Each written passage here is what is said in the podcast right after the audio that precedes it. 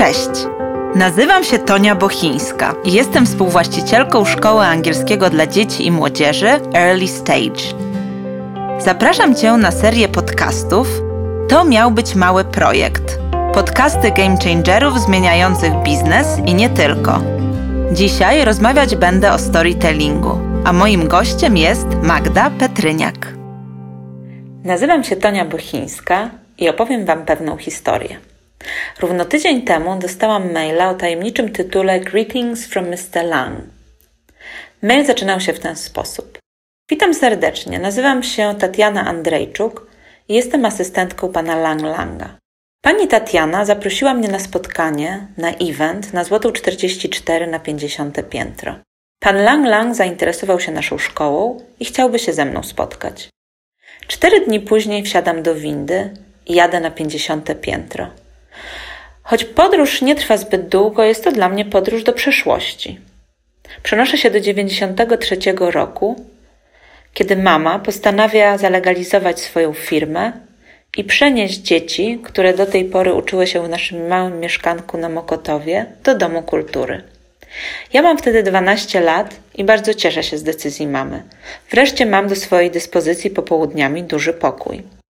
14 lat później, w 2007 roku, Justyna Tymińska, moja bliska przyjaciółka i nasza świetna lektorka, umawia się ze mną i mamą na spotkanie.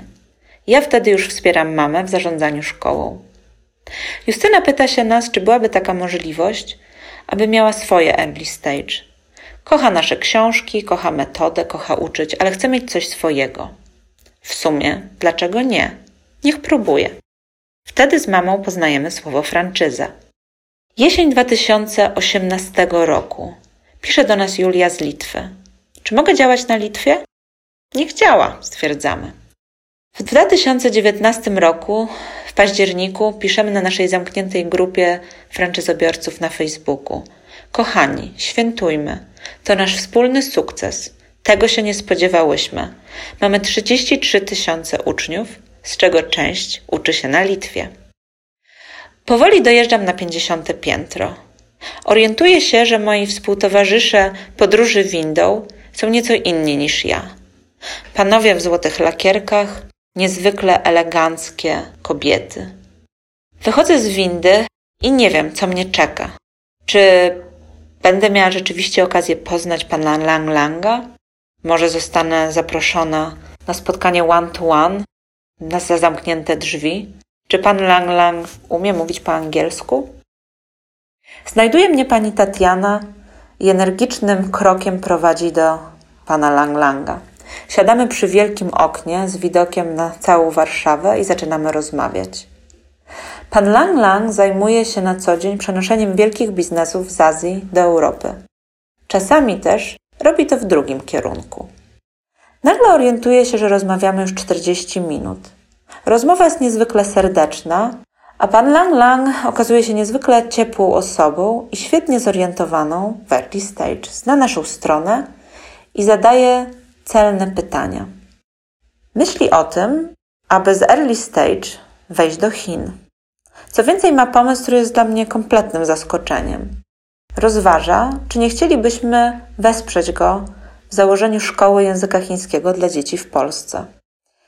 A ja wtedy zaczynam czuć charakterystyczne uczucie ekscytacji związane z tym, że zbliża się coś nowego, że dzieje się coś, czego nie planowałam i w zasadzie nie spodziewałam się, ale mam sobie dużą otwartość na to. Czy to kolejne wydarzeniem, w którym otwartość i brak lęku przed ewentualnymi wyzwaniami, tak jak dotychczas, przyniesie nam coś zupełnie nowego, będzie jakimś takim kolejnym punktem zwrotnym dla early stage? Zobaczymy. Magdo, powiedz mi, co myślisz o tej historii. Tonia to jest e, jedna z e, najciekawszych historii firmowych, założycielskich, jaką słyszałam, e, która wprowadziła mnie w stan ogromnej ciekawości mm. i pokazała mi to, co robisz, dużo bardziej przekonująco, intrygująco niż nie jeden opis na stronie internetowej firmę z datami, lokalizacjami e, i listą produktów, które ta firma e, prowadzi. Gratulacje, bardzo mi się podobało. To miłe. Jak to zrobiłaś? Mm, sama nie wiem. Jak to zrobiłam, to o tym opowiem zaraz. Ja na początku chciałam Wam, naszym tutaj słuchaczom, przedstawić Magdę Petryniuk, e, która zgodziła się, której jestem bardzo wdzięczna za to, e, że znalazła przed świętami jeszcze na to czas, na rozmowę ze mną. Magda, czy parę słów e, powiesz o sobie? E, chętnie. Bardzo Ci dziękuję za zaproszenie do tego podcastu. Jestem, przyznam szczerze, czuję się bardzo wyróżniona i, i, i doceniona, e, że mam okazję z Tobą porozmawiać. W świecie storytellingu w świadomy sposób jestem od pięciu lat, e, kiedy dołączyłam do globalnego zespołu Majka Bosworta i postanowiłam reprezentować w Polsce jego markę Story Seekers przez ostatnie 4 lata, rozwijając ją w tym regionie, mhm. pracując z różnymi organizacjami, przede wszystkim z prezesami, menedżerami i z handlowcami, nad tym, by dzięki opowieściom budować relacje, budować zaufanie, e, sprzedawać skuteczniej i przekonywać innych do działania dzięki temu, że pokazujemy im, kim jesteśmy. Mhm. No właśnie. I poznałyśmy się ostatnio na, na takim całodniowym module poświęconym właśnie storytellingowi. Stąd mój pomysł, żeby tak. Do nas y, dzisiaj zaprosić. Dokładnie. Poznałyśmy się w Game Changers Academy, który stał się bardzo ważnym e, elementem mojego życia zawodowego, ale też osobistego, jak e, widać, czyli Akademii dla liderów zmiany, dla osób, które w organizacjach e, przeprowadzają niezwykłe zmiany. Mhm. Tonia, skąd się wzięłaś w tym programie? Jak Ciebie doprowadziła do tego programu? No droga? właśnie, to jest e, dobre pytanie. E, dla mnie, co myślę, że usłyszeliście w tej historii, mam nadzieję, że to wybrzmiało, dla nas w early stage zmiana to jest coś zupełnie takiego naturalnego. One, te zmiany się dzieją w kółko. Są zmiany duże, są zmiany mniejsze, ale dla nas to jest takie naturalne środowisko e, pracy. I to, co y, wydaje mi się bardzo ważne, to to, że te zmiany zawsze były, są i będą, i będzie ich coraz więcej. E, I mimo tego, że, że dla nas, my się, ja się odnajduję w zmianie, ja lubię zmianę, to mi daje właśnie to poczucie ekscytacji, to w gruncie rzeczy, nawet jeżeli umiemy się w tym odnaleźć, to e, według mnie jest to ogromne wyzwanie. I e, mimo tego, że przeszłam różne szkoły trenerskie, no i oczywiście w różnych takich ważnych momentach dla naszej firmy e, uczestniczyłam w różnych takich sesjach coachingowych, żeby zastanawiać się, jak, jak wspierać innych, jak sobie radzić z tymi wszystkimi zmianami, to mimo tego, że mam takie właśnie poczucie, że ta zmiana to jest mi coś takiego bliskiego, to uważam, że cały czas należy się inspirować, jak być wytrwałym w tych zmianach i jak właśnie wspierać swoich yy, współtowarzyszy yy, działania w firmie, swoich współpracowników. Yy, I stwierdziłam, że w zasadzie cały czas dobrze mieć taką grupę wsparcia i być w grupie osób, które przez te zmiany przechodzą. I dowiedziałam się właśnie o Game Changers Academy, który jest efektem współpracy i połączenia know-how pracowni gier szkoleniowych oraz The Heart. Um, obejrzałam ich program, tam jest 10 niezwykle ciekawych i ciekawie zapowiadających się modułów i stwierdziłam, że to jest coś, coś dla nas, coś dla Early Stage, coś dla mnie, bo z jednej strony będę mogła coś tam dać i podzielić się swoimi doświadczeniami, a lubię to bardzo robić, a z drugiej strony wiedziałam, że będę mogła bardzo inspirować się nie tylko dzięki ekspertom, którzy tam są zapraszani, takim jak Ty, ale też jest tam dużo e, liderów, menadżerów i słuchanie ich historii i słuchanie też o tym, jak im jest w pewnych momentach ciężko, jest, y, wiedziałam o tym, że będzie dla mnie ważne i z tego skorzystam. Ale mm, skąd pomysł też na, na to, żeby o tym tutaj opowiadać? No bo właśnie. to też jest, myślę, skąd ważne. Na podcast, no to jest w ogóle nowa inicjatywa, prawda? To jest nowa inicjatywa dla mnie, to jest też znowu dzisiaj zmiana i skaczę, właśnie jestem w trakcie, ten skok trwa na głęboką wodę. E, ja sobie pomyślałam, że, że, y, że chciałabym jakoś wykorzystać dodatkowo to Game, Changers Academy, tę inicjatywę i chciałabym przez całą tę drogę, kiedy będę w Game Changers Academy, chciałabym e, dzielić się tym, co z tego właśnie programu wyciągam, co tam się dzieje i zapraszać gości do siebie na spotkania i z nimi o tym właśnie rozmawiać. E, I myślę sobie, że to może być e, inspiracją dla innych, którzy w zmianie są, a dla mnie sam projekt podcastowy też jest kolejną zmianą i po prostu czymś takim, co chcę dla siebie, dla siebie zrobić e, i po prostu mnie to interesuje, żeby zobaczyć, jak to jest. Prowadzę webinary, a podcastów jeszcze nigdy nie prowadziłam.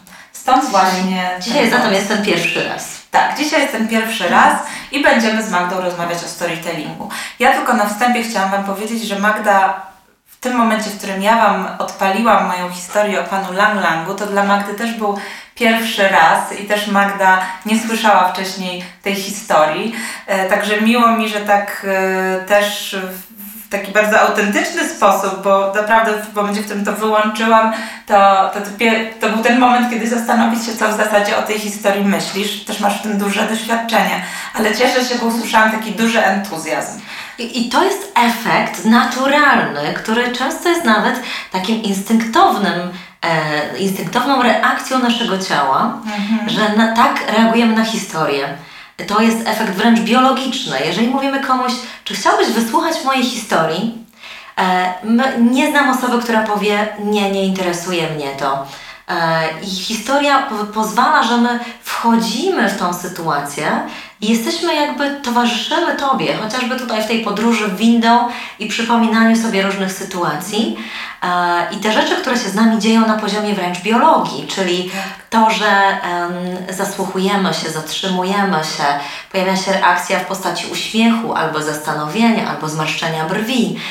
Jest to wynikiem tego, że w tej historii były jakieś emocje, emocje bohatera i my je współodczuwamy. Mhm. Czyli historia jest taką nicią, która oplata narratora, który opowiada historię i słuchacza. I historia, bardzo lubię mm, tą definicję, historia to najkrótsza droga między dwojgiem ludźmi. Hmm, rzeczywiście. Piękne porównanie. Tak. No właśnie, to już y, odpowiadasz na moje pierwsze pytanie, bo moje pytanie pierwsze brzmi w zasadzie, co to jest storytelling i czym jest dobry storytelling? Tak, y, i definicji storytellingu jest bardzo wiele. Ja bym powiedziała najprościej, że storytelling jest to sposób opowiadania historii. E, jest to taka forma komunikacji, którą my jako ludzie mamy zakorzenioną e, od setek tysięcy lat. Mm -hmm. To najstarsza forma tak. komunikowania się, zanim jeszcze powstało pierwsze pismo, które jest datowane na mniej więcej 6 tysięcy lat temu.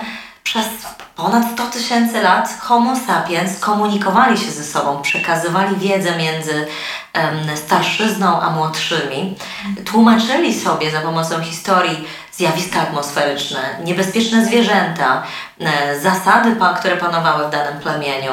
Tak tworzyły się plemiona, narody. E, w ten sposób też budowano religię, dlatego że również znamy to chociażby z Biblii, która uważana jest za największą księgę opowieści i jedną z najlepszych ksiąg, ksiąg storytellingu. Te opowieści towarzyszyły nam zawsze, właśnie czy w religiach, czy, czy w baśniach, czy w opowieściach, w każdej kulturze. Opowieści są zatem demokratyczne, niezależnie od naszej religii, narodowości, płci.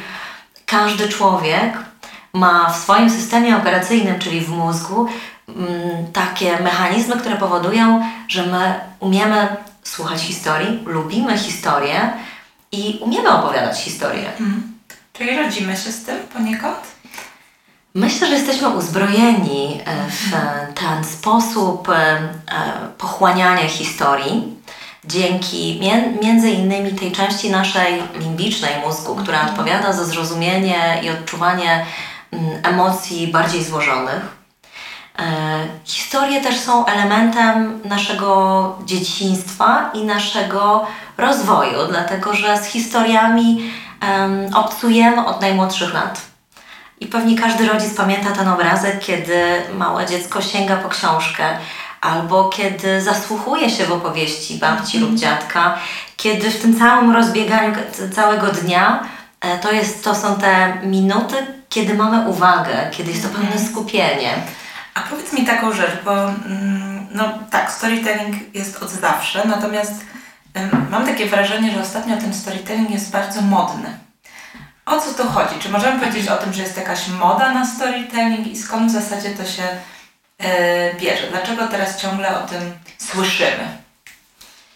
Tak, storytelling rzeczywiście stał się e, taką techniką, e, o której dużo się mówi. Jednym ze sposobów na to, jak skutecznie sprzedawać. Myślę, że mm, sprzedaż spopularyzowała mm. storytelling jako nowy, lepszy sposób na dotarcie do klientów. Mm-hmm.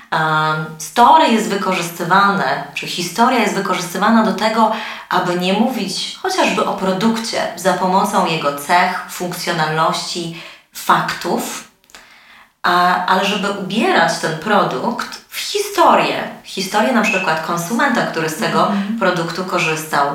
Również jest to udowodnione, że e, nasz mózg e, jest przeładowany liczbami, faktami i nie jest w stanie ich zapamiętać. Tak. Historie, dzięki temu, to jest moja kolejna definicja, że historia to są fakty e, ubrane w emocje, to te emocje powodują, że my zapamiętujemy historię. I teraz, nawet gdybyśmy mieli sięgnąć pamięcią w naj, najdalsze lata dzieciństwa, to pamiętamy historię, które opowiadali nam dziadkowie. Pamiętamy zapach sadu, czy pogodę, jaka była danego dnia, dzięki temu, że właśnie tam z tym były związane nasze emocje. Mhm. I to jest siła story, która jest przeniesiona teraz do biznesu, do tego, żeby budzić ciekawość, żeby w sposób e, interesujący edukować konsumentów i żeby wykorzystywać również tak zwaną instrukcję wyobrażeniową, bo historia pozwala nam wyobrazić sobie nas w sytuacji na przykład korzystania z produktu. Mhm. Historia pozwala nam poczuć to samo, co czuł bohater, czego nie osiągniemy, przedstawiając tylko suche fakty. No tak, a powiedz mi w takim razie, bo Ty uczysz storytellingu, kto do Ciebie przychodzi e, po te nauki? Tak. Kto jest Twoim klientem? Moja droga ze Story Seekers zaczęła się 4 lata temu i pierwszą grupą, z którą pracowaliśmy, byli handlowcy, mhm. Konsultanci, szczególnie w e, takich biznesach e, e, tak zwanych B2B, czyli sprzedające usługi lub produkty dla biznesu. I oni szukali sposobu na to, jak skuteczniej w procesie sprzedaży mówić językiem klienta, czyli mm, opowiadać historię innych klientów, którzy skorzystali z naszego rozwiązania i osiągnęli sukces. Mm-hmm. Czyli w dużej mierze są to handlowcy, którzy chcieli budować ciekawość, ale też zaufanie e, w procesie sprzedaży. Kolejną grupą, która się pojawiła, to, to, to byli marketerzy, mm-hmm. którzy potrzebowali lepiej zrozumieć swoich konsumentów czy swoich klientów i lepiej pracować ze sprzedażą. I my wiele projektów zrealizowaliśmy, które miały na celu zintegrowanie działu marketingu z działem handlowym. Mhm. Co brzmi może wręcz niewiarygodnie, ale często te działy działały w silosach. E, marketing nie do końca wiedział, dlaczego dana firma, dany klient kupił nasze rozwiązanie, nie znał historii tego klienta, bo nie miał sposobu tłumaczenia tych historii, budowania tych historii z handlowcami. Teraz mają jedno narzędzie, z którego mogą razem korzystać. Czyli cię, cię, ciężko coś reklamować i sprzedawać, jeżeli nie znamy tak naprawdę, nie wiemy o co tam dokładnie chodzi. Tak. I dlaczego to jest takie, jakie jest. Dokładnie. I nie znamy perspektywy klienta, bo, bo historia przede wszystkim pozwala nam zrozumieć podróż klienta bez naszego produktu mm. i z naszym produktem. Historia pozwala nam zrozumieć, jak klient w swoim świecie, w swojej firmie korzysta z naszego rozwiązania, a nie jakie to jest rozwiązanie. Czyli historia pozwala nam wejść w perspektywę bohatera. Dla działu marketingu czy dla działu sprzedaży tym bohaterem przede wszystkim jest klient. E, więc to był drugi, drugi obszar, z którym pracowaliśmy.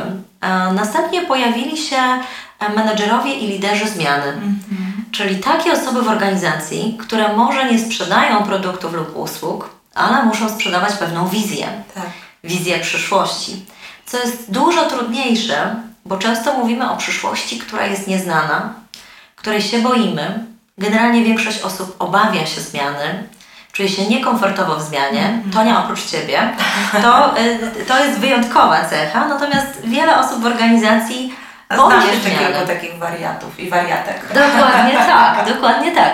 E, dlatego rolą takich osób jak Ty, czy takich osób w organizacjach, którzy są liderami zmiany, jest oswajanie przyszłości i budowanie historii, która w jakiś sposób pokaże, że ta przyszłość jest fajna, jest atrakcyjna, mhm. jest ciekawa, może być aspirująca, może warto wyjść z tego miejsca, w którym jesteśmy teraz i zrobi, zrobić coś trudnego, bo ta przyszłość da nam nowe szanse i będzie dla mnie osobiście um, pozwalała mi się lepiej rozwijać, być docenioną, nauczyć się mhm. czegoś nowego. No właśnie tak jak zobaczyłam program Game Changers Academy, to i zobaczyłam, że pierwszym modułem jest właśnie storytelling, to miałam taki moment, kiedy się zastanawiałam, hmm, ciekawe, ciekawe, że mamy się uczyć o zmianie, a pierwszym modułem jest właśnie storytelling i chwilę mi to zajęło, żeby właśnie to wszystko połączyć i stwierdzić, dlaczego to, to, to się tu znajduje i też się zastanawiałam, dlaczego to jest w pierwszym module. Ale może mhm. dlatego, żeby potem y, na początku się nauczyć w jakiś sposób te zmiany właśnie pokazywać, żeby ludzi do tego zachęcać, a potem jak jeszcze się nauczymy sami w tym wszystkim być, no to wszystko jest y, gotowe i możemy działać. No muszę Ci powiedzieć, że jak e, rozpoczynałyśmy współpracę z Joanną i z Jagodą z Game Changer Academy, z pracowni gier szkoleniowych, to w pierwszej edycji Game Changers Academy storytelling był na końcu. Mm-hmm. Był jedną z ostatnich tak. sesji. Po sesjach dotyczących strategii, mm-hmm. mapowania interesariuszy, kompetencji, był na końcu storytelling jako umiejętność opowiedzenia o tym wszystkim. Tak. Ale to, co się zadziało w pierwszej edycji, spowodowało, że postanowiłyśmy przenieść storytelling i spowodować, że będzie to pierwsza sesja. Tak. Co się zadziało? Mhm. Opowiadanie historii, szczególnie tych historii, ja jako lider zmiany, tak. ja jako człowiek, który przeszedł tą zmianę, e, ja jako osoba, e, która jest sama tą zmianą, spowodowało, że uczestnicy, którzy widzieli się po raz pierwszy w życiu, tak się otworzyli e, ze sobą, że zbudowała się między nimi nić porozumienia, tak. zaufania, sympatii, takiego pokazania, widzę Ciebie jako człowieka, nie jesteś tylko Tonią, dyrektorem mm early stage, ale widzę, jakim jesteś człowiekiem. I to jest ten efekt, który buduje storytelling. Mm -hmm. To jest właśnie ta najkrótsza droga do drugiego tak. człowieka. Rzeczywiście to jest, jestem już po tym pierwszym module i, i to jest taki moment intymny, kiedy siada się z kimś, kogo też się za dobrze nie zna i zaczyna się opowieść. To jest, y, jest w tym jakiś taki coś, coś trochę trudnego, coś właśnie takiego intymnego. I rzeczywiście już po tej opowiedzianej historii coś takiego w relacji się zadziewa, że już jesteśmy na innym etapie. Tutaj jak tak. najbardziej się zgadzam z tym, co mówisz i, i, i czuję to, poczułam to. Um, a powiedz mi Magdo, czy każdy może się tego storytellingu nauczyć? Jak to, jak to jest tak z Twojego doświadczenia? Powiedz mhm. szczerze. Jestem pewna, że każdy może się tego nauczyć, mhm. Mm, e, dlatego że mamy też narzędzia do tego, e, żeby uczyć storytellingu. Każdy z nas e, rozumie story, lubi, lubi słuchać historii, natomiast możemy to robić w sposób świadomy mhm. i w sposób taki, który pozwala nam precyzyjnie komunikować przesłanie historii, bo to jest ważne. Po co my tą historię opowiadamy? Mówimy często, jakby w tym momencie mówimy w takim kontekście biznesowym czy kontekście relacji, a nie typowym entertainment. Mm, tak. Czyli nie mówimy tutaj o gawędach przy ognisku harcerskim, mm. ani o opowieściach, które snujemy na urodzinach wujka. Mówimy o takiej formie opowiadania historii, e, które mają przesłanie, czyli taką myśl, z którą chcemy zostawić słuchającego historię. E, I żeby to zrobić, warto posługiwać się strukturą opowiadania historii. My tą strukturę ubraliśmy w tak zwany storyboard, który pozwala w sposób uporządkowany e, zbudować każdą historię e, z taką, e, z taką intencją, co chcemy przekazać, ale też z uwagą, że historia ma być o konkretnym bohaterze. Mhm. Że historia ma być drogą człowieka, który zmierzył się z pewnymi wyzwaniami, zrobił coś wyjątkowego i osiągnął pewien cel.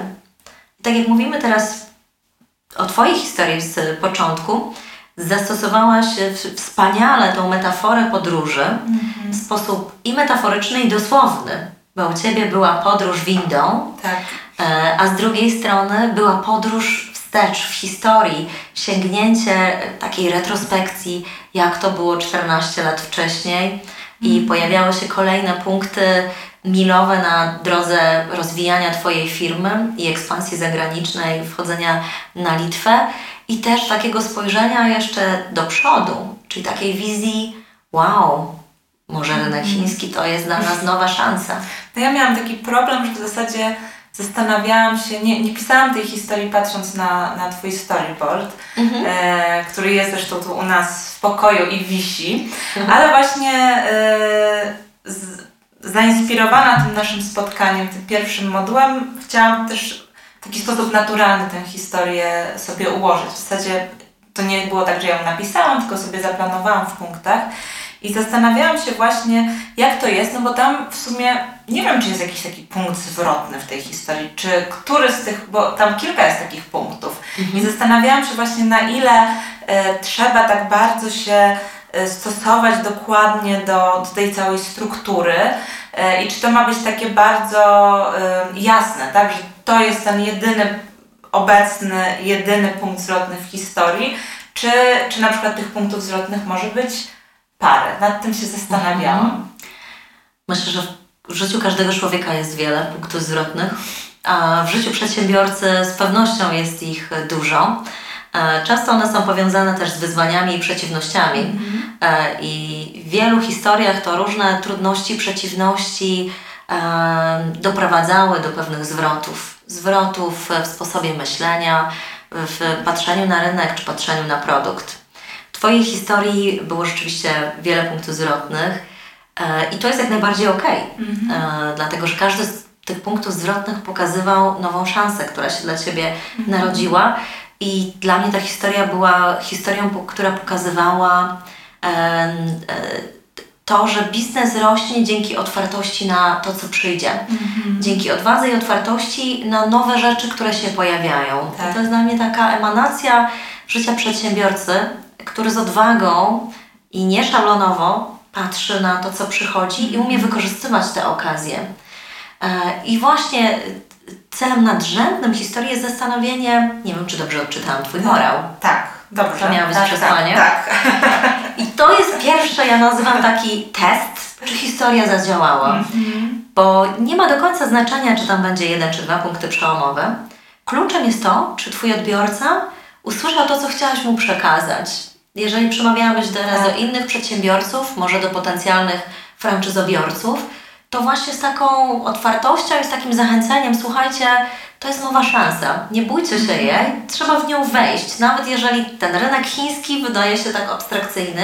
No tak, ja do tej pory, jak ktoś się pytał o, o to, czy, czy rozważalibyśmy kiedyś wejście właśnie do Azji, zawsze mówiłam, nie, no to jest tak daleko i tak zupełnie obcy nam świat, że no, tego, o tym na razie zupełnie nie myślimy, bo jak tam się w ogóle w tym wszystkim połapać, a tu nagle tydzień później jestem w jakimś zupełnie innym momencie. Chociaż mhm. oczywiście to wszystko to są jakieś pierwsze spotkanie i zobaczymy. Natomiast mhm. też tak sobie pomyślałam, że, że fajnie się składa, bo tutaj się jakaś, jakaś historia może rozpoczyna i w kolejnych, y, podczas kolejnych podcastów może moi słuchacze będą mogli śledzić, co tam co tam się dzieje. Ja jestem bardzo ciekawa, jak e, będą kontynuowane rozmowy z panem Langlang. Tak.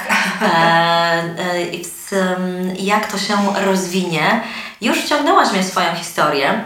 I historia ma też taki, taki element, że e, powoduje, że zaczynamy wierzyć w pewne rzeczy. Mm -hmm. Że uruchamia właśnie tą, tą wyobraźnię i nawet ta perspektywa staje się już bliższa nam, tak. przez to, że już została w jakiś sposób zwerbalizowana. Mhm. E, a powiedz mi, jakie są e, zagrożenia storytellingu? Nad tym się trochę zastanawiałam.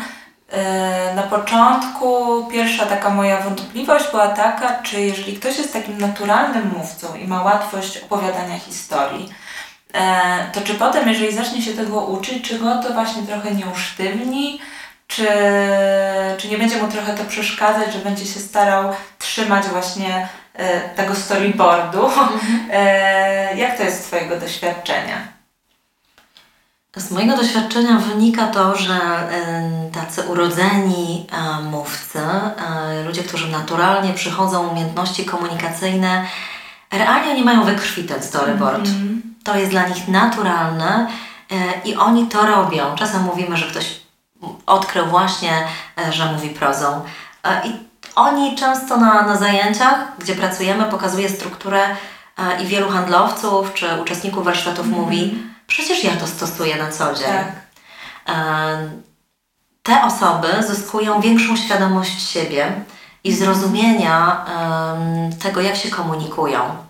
E, te osoby przede wszystkim zwracają uwagę na, na w historii na to, żeby była równowaga faktów i emocji, mm-hmm. żeby te historie um, pobudzały emocje i rzeczywiście pokazywały bohatera. E, są osoby, które chcą się tego nauczyć. Tak. I pamiętam na jednym z warsztatów miałam um, parę. Um, to była e, Ania i Przemek. E, Ania była typową e, ekstrawertyczną Aha. osobą, bardzo ekspresyjną. W swojej roli na co dzień mhm. zajmowała się sprzedażą. Tak. E, a jej partner... Ale to byli partnerzy z pracy partnerzy, życiowi? Partnerzy życiowi. Okej, okay, życiowi. Mhm. I Ania zabrała swojego partnera tak. na, na te warsztaty. Wiedziała, że też zawodowo mu się ta umiejętność przyda. Mhm. I on był typowym informatykiem, bardzo introwertycznym, tak. bardzo wycofanym, bardzo spokojnym. Pierwsze jego zdanie brzmiało na warsztacie: no, w moim zawodzie emocje e, nie istnieją. E, wszystko, co robimy, oparte jest na liczbach i modelach. Po pierwszym ćwiczeniu, kiedy trzeba było napisać i opowiedzieć sobie historię, tak. Ania powiedziała tak. Po raz pierwszy usłyszałam w ustach mojego partnera taką opowieść, która wzbudziła we mnie niezwykłe emocje. Partner powiedział tak: Po raz pierwszy usłyszałam Anię i zrozumiałam o co jej chodzi. Usłyszałam ciąg przyczynowo-skutkowy, bo jej wszystkie wcześniejsze opowieści były takie chaotyczne dla mnie i emocjonalne, że ja nie rozumiałam o co jej chodzi. No, e, więc może oprócz e, tego, że będziesz robić warsztat ze storytellingu, to też jakaś terapia dla par. No muszę Ci przyznać, nie, nie, nie ogłaszamy tego co prawda oficjalnie na stronie internetowej, natomiast podróż ze storytellingiem to jest podróż w głąb siebie. Mm -hmm. To jest jedno z narzędzi budowania lepszej świadomości siebie i refleksji nad tym, jakie historie w moim życiu, jakie one wywarły na mnie wpływ, jak one mnie ukształtowały, w co ja wierzę ja bardzo lubię to stwierdzenie Simona Sineka, które mówi, że ludzie nie kupują tego, e, co robisz, tylko dlaczego to mhm. robisz. Tak. I historia pozwala nam zrozumieć to, dlaczego robimy pewne rzeczy, a nie tylko to, czy jesteśmy dyrektorem marketingu, trenerem, e, szefem firmy odzieżowej, tylko dlaczego to robimy. No tak, jak Ty właśnie opowiadałaś o tym, o tym, że storytelling to nie, że sprzedaż nie powinna być sprzedażą produktu, tylko właśnie tego, dlaczego i skąd jest ten pro, produkt, tego właśnie why, to też pomyślałam o, o Sineku, bo on o tym dużo rzeczywiście tak. mówi i dobrze, że o tym mówi, bo myślę, że to jest bardzo, bardzo pomocne. Ja w to mocno wierzę, bo jestem przekonana, że w każdej sprzedaży, przede wszystkim tej sprzedaży w biznesie, my kupujemy od ludzi. Tak. I często o tym zapominamy. Poznać tego człowieka mm. i chcemy go zrozumieć, e, budujemy z nim zaufanie, więc właśnie trzeba pokazywać to, dlaczego to robimy. Mm. Czy myślisz, że mogłabym mojej historii używać, aby promować naszą franczyzę i, i zachęcać e, potencjalnych partnerów do tego, żeby nawiązali z nami współpracę franczyzową?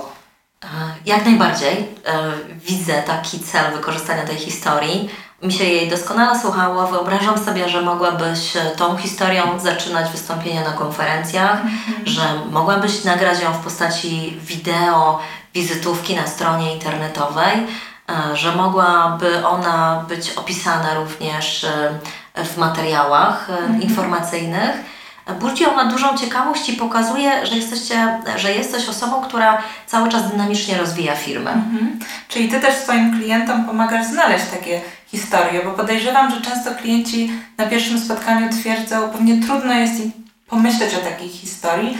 Też e, to było nasze zadanie na pierwszym module.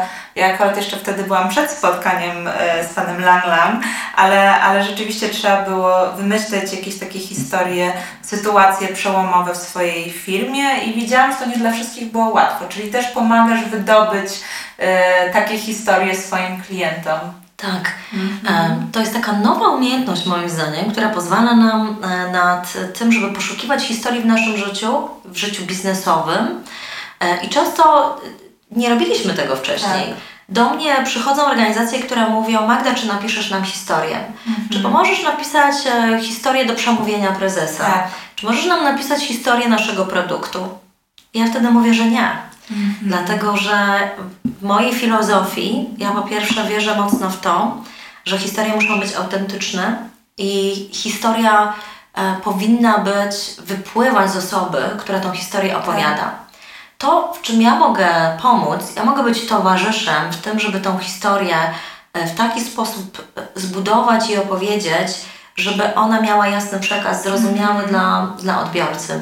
Natomiast e, ja nie zajmuję się tworzeniem fikcyjnych historii. Na zamówienie. Na zamówienie. To jest jedno z moich, z moich obaw, jeżeli chodzi o storytelling, powiem to wprost. E, W takiej sferze biznesowej, żeby one nie były wykorzystywane do pewnego fałszowania No rzeczywistości, właśnie tutaj odpowiadasz na moje, na taką, moje kolejne pytanie, które chciałam Ci zadać, właśnie dotyczące pewnych zagrożeń i tego, co Cię niepokoi właśnie w modzie na storytelling. To chyba właśnie jest odpowiedź na to pytanie. Tak, obawiam się tego, żeby storytelling po pierwsze nie stał się religią, dlatego że em, to nie jest tak, że story zastąpi nam, e, nie wiem, komunikację Tak. z klientem. E, Story jest tylko narzędziem w docieraniu do klienta, E, natomiast ono nie załatwi każdej sprawy. Boję się sytuacji, w których e, budujemy piękną historię, która jest też na pograniczu opowiadania o tym, co, co dany produkt może wywołać u odbiorcy i budowania e, pewnych wyobrażeń u konsumentów,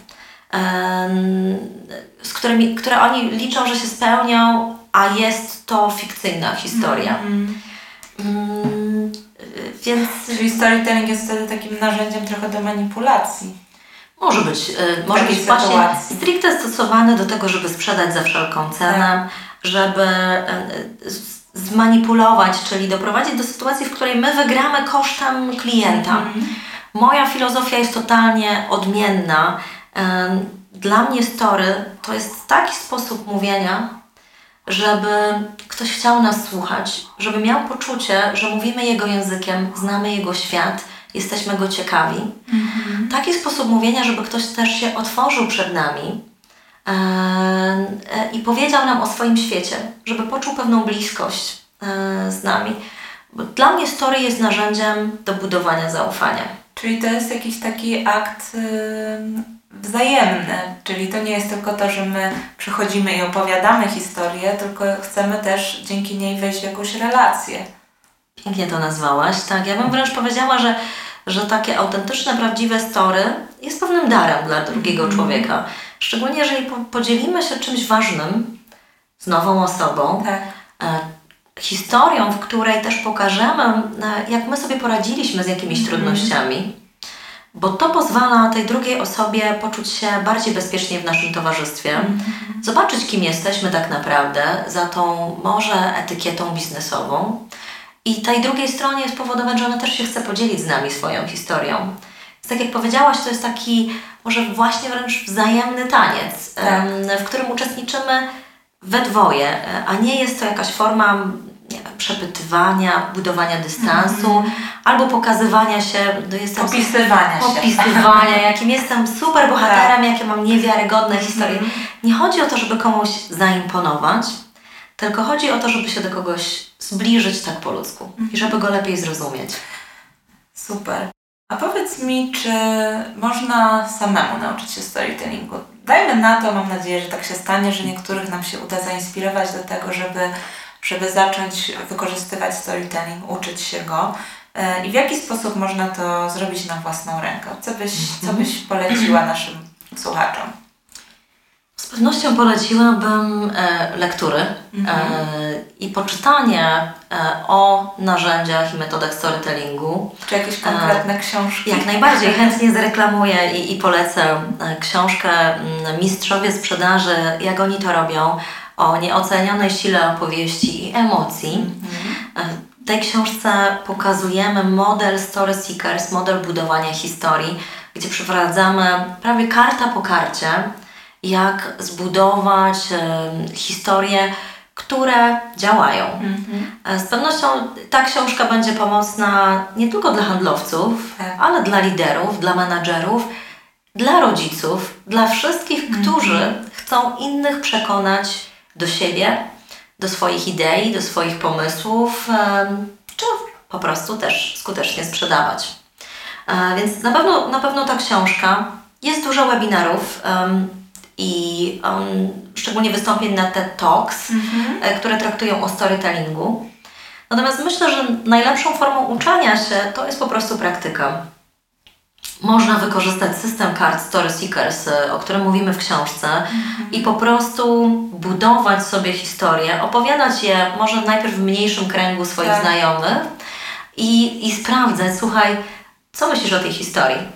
E, takim właśnie testem będzie, jaka jest dla Ciebie, e, jaki jest dla Ciebie morał z tej historii, jaka jest konkluzja. Jeżeli ktoś odczyta nasz, y, naszą intencję odnośnie morału, to znaczy, że, Tak. że, że działa, że dobrze została zbudowana i opowiedziana. Tak. I drugim, myślę, że testem, który warto sobie robić za każdym razem, to jest pytanie, jakie emocje wzbudziła w Tobie ta historia. Mhm. E, Bo bez emocji historia jest płaska, e, bez emocji historia jest po prostu kroniką. Mhm. A jakieś takie dobre przykłady, kim należy się inspirować? Hmm. To jest bardzo, bardzo ciekawe pytanie. E, Muszę Ci powiedzieć, że mnie najbardziej inspirują autentyczne historie i prawdziwi ludzie, e, z którymi się spotykam i zadaję im pytanie, opowiedz mi swoją historię. E, I ostatnio bardzo mnie zaintrygowała i zaciekawiła Corinne Clyda, e, z którą miałam rozmowę. Mm, Corinne jest szefową firmy zajmującej się executive search, czyli rekrutacją ludzi na wysokich stanowiskach. Jej pierwsze pytanie brzmi: opowiedz mi swoją historię. Tak. E, I ja zaczęłam stosować to pytanie. Ono, ono jest takim nieoczywistym w biznesie, ale jest bardzo otwierającym i pozwala nam odkrywać historię w każdym człowieku. Nie tylko w tych ludziach, których znamy z pierwszych stron gazet, Tak. nie tylko wśród mówców amerykańskich, Którzy mają mi miliony wyświetleń. miliony wyświetleń, nie oglądać. Oczywiście nie, nie zniechęcam przed tym, żeby oglądać po raz kolejny wystąpienie Steve'a Jobsa, e, Elona Muska e, obecnie. Natomiast e, ja muszę przyznać, mnie bardzo, bardzo inspirują właśnie ludzie, których spotykam i, i, to pytanie, opowiedz mi swoją historię, otwiera niezwykłą przestrzeń do rozmowy. Pięknie, dziękuję. To ja skończę nasz podcast z pytaniem, z prośbą o opowiedzenie swojej historii. Seria y, moich podcastów ma tytuł To miał być mały projekt. Przyszedł mi ten pomysł do głowy, kiedy tak się zastanawiałam, jaki by dać tytuł tej serii podcastów. I w pewnym momencie sobie pomyślałam, siedzę już tyle czasu, wymyślam, zastanawiam się nad tymi podcastami, jakich gości zaprosić, a to miał być mały projekt. No i teraz ten tytuł, nie mogę go wymyśleć, to miał być mały projekt, a już zaczyna być dużym projektem. I wtedy sobie pomyślałam, o, a może by tak właśnie nazwać tę serię.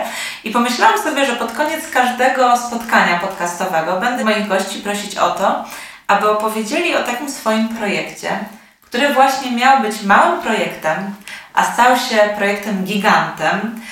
I jaka lekcja z tego projektu e, dla mojego ro- rozmówcy płynęła odnośnie zmiany właśnie? Czyli, czyli co, do jakich wniosków, czego się nauczyłaś e, w aspekcie właśnie przeprowadzania zmiany, czy bycia w zmianie, w jakiejś takiej swojej historii, która na początku miała być jakimś małym projektem, a potem nagle jak y, zanalizowałaś sobie wstecz sytuację, to stwierdziłaś, nie, nie, to nie był mały projekt, to był wielki projekt i jestem z niego dumna.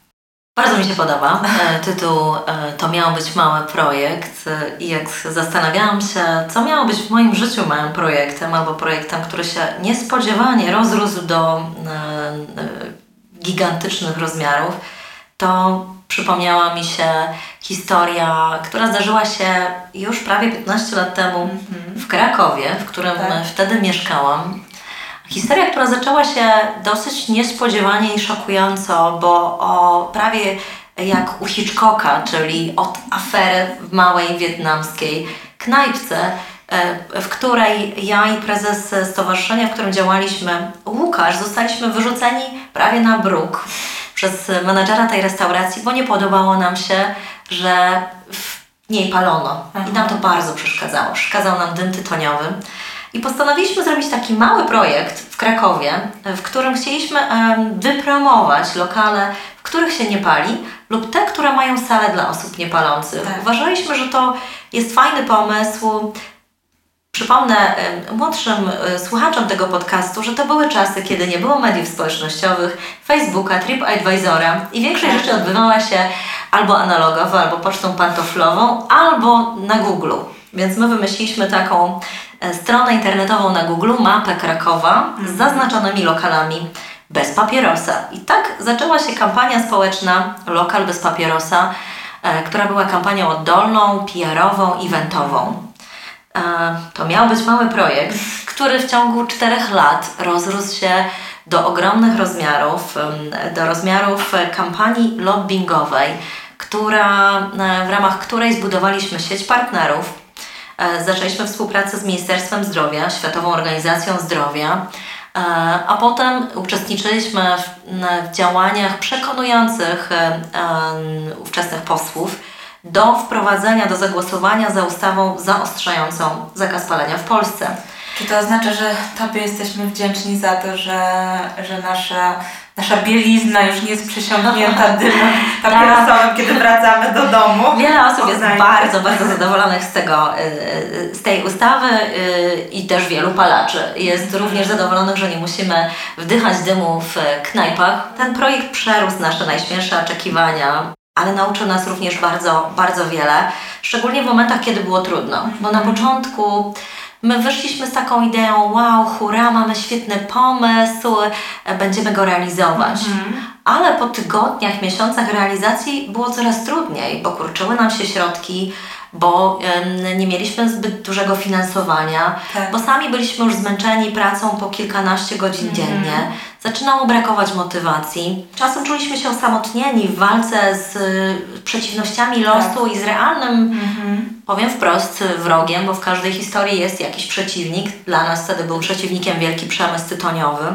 I w takich momentach bezsilności, tym, co nas motywowało i nie pozwalało nam zaprzestać tych działań, to było przypomnienie sobie, dlaczego my to mhm. robimy. Czyli to why. Co wierzymy, to why, nasza misja. I to było coś więcej nie, niż tylko finanse, sukces, sława. Mhm. E, to było to poczucie, że robimy coś ważnego, tak. co wpłynie na zdrowie Polaków. Mhm. To było coś, co powodowało, że przychodzili do nas wolontariusze, że, że y, rozmawiali z nami przedstawiciele środowiska lekarskiego, ludzie z zagranicy. Oni widzieli ten płomień w naszych oczach i to poczucie, że my robimy coś z misją i coś, tak. co wierzymy. Mhm. Czyli jaka, jakbyś miała tak w, w, dwóch zdaniach powiedzieć, jaka, jaka właśnie lekcja dotycząca zmiany z tej historii mhm. e, płynie dla Ciebie? Dla mnie to była taka przede wszystkim lekcja, y, która pokazywała mi, że ja, jeżeli myślę o zmianie, to najpierw muszę się zastanowić, dlaczego ja w nią wierzę. Mhm. Czyli dobrze zrozumieć, w co ja wierzę i dlaczego ja mm, chcę ten projekt robić. Zacząć od siebie. Um, I jeżeli ja zrozumiem to poczucie misji, to inni się do tego przyłączą, bo właśnie mhm. ludzie kupują to, w co wierzymy, tak. a nie to, co robimy. Tak. Czyli w takich sytuacjach, kiedy nam jest bardzo ciężko w zmianie, e, to pomocne będzie pomyślenie sobie dlaczego. Dlaczego, dlaczego to ma sens? Dlaczego, dlaczego się to ma sens? wziąłam i dlaczego mimo tego, że to już nie jest mały projekt, nadal chcę to, chcę to robić. Dokładnie. Okej, okay, super. Magda, to ja Ci bardzo, bardzo dziękuję. Dziękuję Ci, że też znalazłaś e, czas na to spotkanie przed samymi świętami Bożego Narodzenia. Bardzo to doceniam e, i jestem Ci za to bardzo wdzięczna. Dziękuję naszym słuchaczom za uwagę i zapraszam Was na kolejny podcast, podczas którego będziemy mówić o myśleniu strategicznym. Mój kolejny zjazd z Game Changers Academy będzie wokół takich pytań. Będziemy się zastanawiali nad tym, jak tworzyć wizję przyszłości firmy, podważając założenia branży, jak twórczo wykorzystać nowe trendy i jak przenieść sprawdzone modele biznesowe z innych branż. Tak to się zapowiada. Myślę, że będzie bardzo ciekawie. Czekam, czekam, już się nie mogę doczekać, a na razie staram się przestać chociaż na chwilę myśleć o wszystkich zmianach, w trakcie których jesteśmy i przed świętami trochę y, zwolnić. I tego Ci bardzo życzę. Tobie również, bo też wiem, że jesteś bardzo zalatana i zajęta tak, na co Tak, dzień. tak. Marzę już o, o, o tym świątecznym e, spokoju i, i radości i pewnej beztrosce no, i zatrzymaniu się na chwilę. Bardzo Ci dziękuję za to zaproszenie. Dzięki. E, To była ogromna przyjemność e, porozmawiać z Tobą, posłuchać Twojej historii, która jest dla mnie em, taką motywującą do tego, żeby, żeby marzyć, em, żeby wierzyć w rzeczy niemożliwe i być otwartym na to, co przyjdzie, bo przychodzą do nas e, wspaniałe rzeczy, jeżeli tylko się na nie otworzymy, to możemy osiągnąć bardzo dużo. Super, cieszę się i czuję dużą satysfakcję, bo to był mój pierwszy świadomy storytelling. Udało się. Nie wierzę, że Dzięki to był Tobie. Twój pierwszy Świadomy, podcast i Twój pierwszy storytelling. E, Ja czuję tutaj ogromną naturalność i dużą, dużą swobodę, więc to była przyjemność.